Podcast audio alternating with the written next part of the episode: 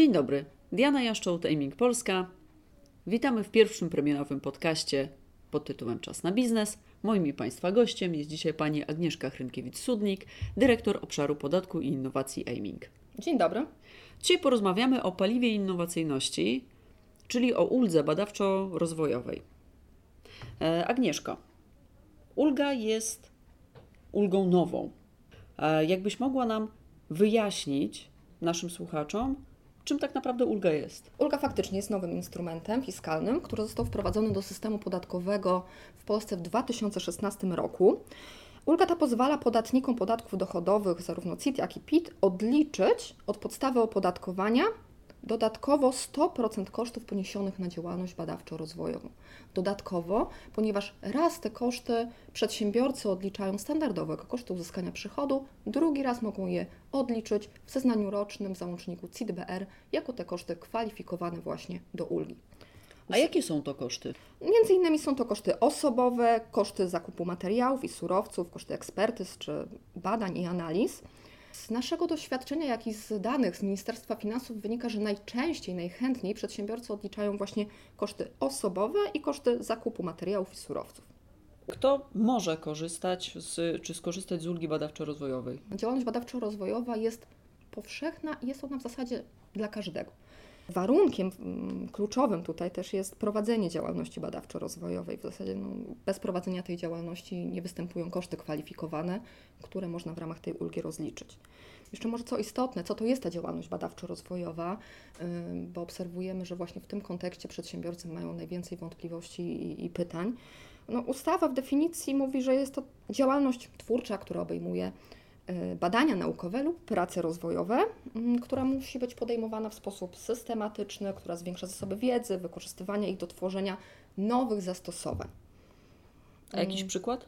Dla przykładu warto zwrócić uwagę, że nie muszą być to rozwiązania innowacyjne na skalę kraju czy, mm, czy, czy, czy świata. Tak? Są to rozwiązania y, prowadzone przez y, spółki w ramach działalności operacyjnej, które mają na celu usprawnienie, udoskonalenie czy to finalnych usług, produktów, e, e, które są efektem działania przedsiębiorstwa, bądź procesów, e, które mają doprowadzić do mm, chociażby poprawy jakości produkcji czy usprawnienia jej.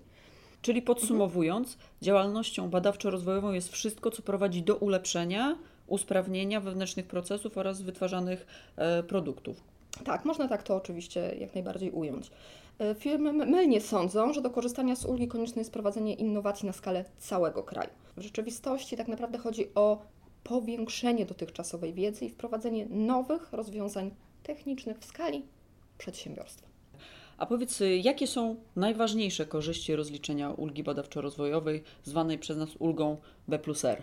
Jest to ulga, która generuje mm, w zasadzie korzyści finansowe ponieważ powoduje ona y, w efekcie obniżenie płatności podatku dochodowego, czyli więcej środków finansowych zostaje w przedsiębiorstwie, które przedsiębiorca może wykorzystać chociażby na zwiększenie nakładów na działalność badawczo-rozwojową.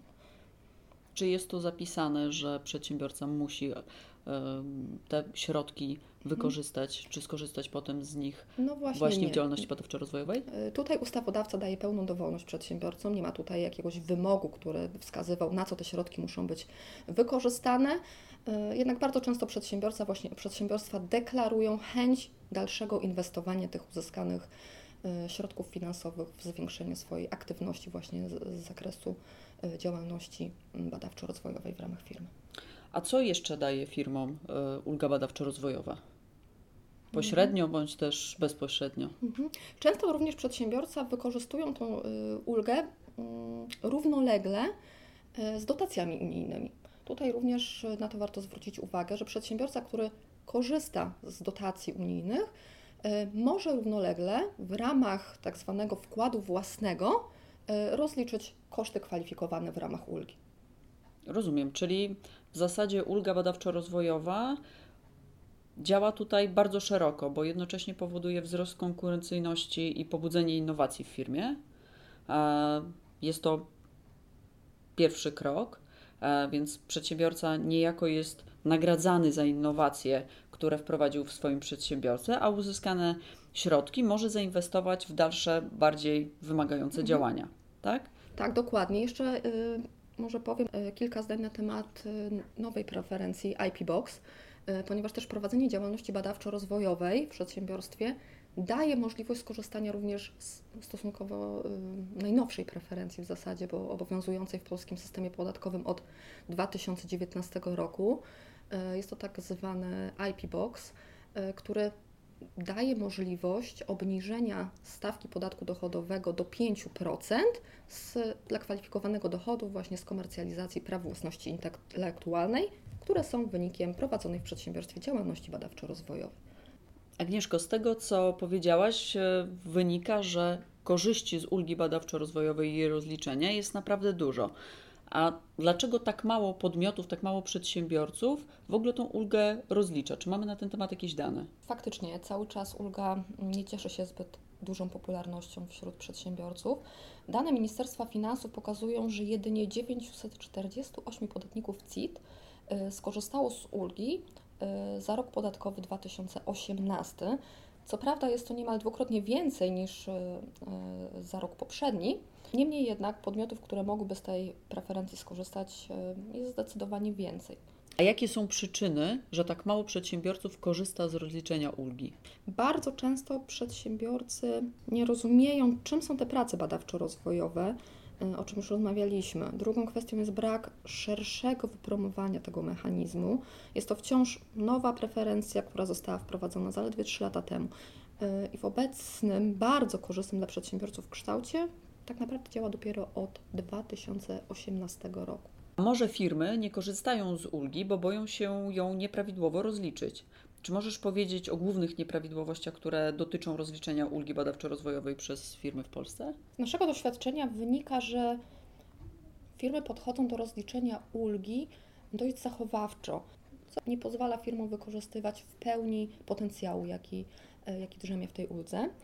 E, Przedsiębiorcy opierają się wyłącznie tak naprawdę na do, analizie dokumentacji podatkowej, pomijając taki mm, kluczowy krok, jakim jest identyfikacja działalności B. Jest to w zasadzie fundament i pierwszy kluczowy element, jaki należy e, wykonać, żeby ulgę rozliczyć w sposób właściwy i optymalny. A jak prawidłowo przeprowadzić taką identyfikację? Aby prawidłowo mm, przeprowadzić taką identyfikację, konieczna jest współpraca na linii zarówno działy finansowe, jak i zespoły techniczno-badawcze. Wsparcie, wsparte oczywiście mm, również wiedzą prawno-podatkową. Tak więc brak codziennej informacji między tymi działami może skutkować niepełnym rozliczeniem ulgi, bądź w najgorszym przypadku również popełnieniem błędów. Tak więc dla prawidłowego rozliczenia ulgi równie istotne jest posiadanie wiedzy podatkowej, bycie na bieżąco z ustawodawstwem, y, jak i rozeznanie naukowo-techniczne w przedsiębiorstwie. Czy to oznacza, że do pełnego rozliczenia ulgi i wygenerowania maksymalnych oszczędności nie wystarczy wsparcie zespołu księgowego i prawnego? Zdecydowanie nie. Aby prawidłowo i optymalnie rozliczyć ulgę na działalność badawczo-rozwojową, konieczne jest wykonanie takich trzech głównych kroków.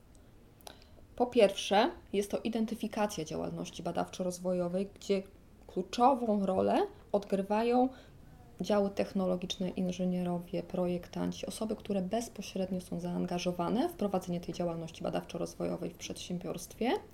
Drugim krokiem jest kwalifikacja kosztów odpowiednia i ich wyodrębnienie w ewidencji księgowej. No i tu na pewno duży udział mają działy finansowo-księgowe. I trzecim, finalnym krokiem jest właśnie rozliczenie tej ulgi w zeznaniu rocznym. I tutaj na pewno wsparcie działów prawnych jest y, również bardzo pomocne. Dziękuję. Państwu również bardzo dziękujemy za spotkanie. Jeśli chcielibyście się Państwo dowiedzieć więcej o uldze badawczo-rozwojowej, zapraszamy do pobrania naszego najnowszego raportu Ulga B R małymi krokami do większej innowacyjności z naszej strony www.aiming.pl. Do usłyszenia w następnym podcaście.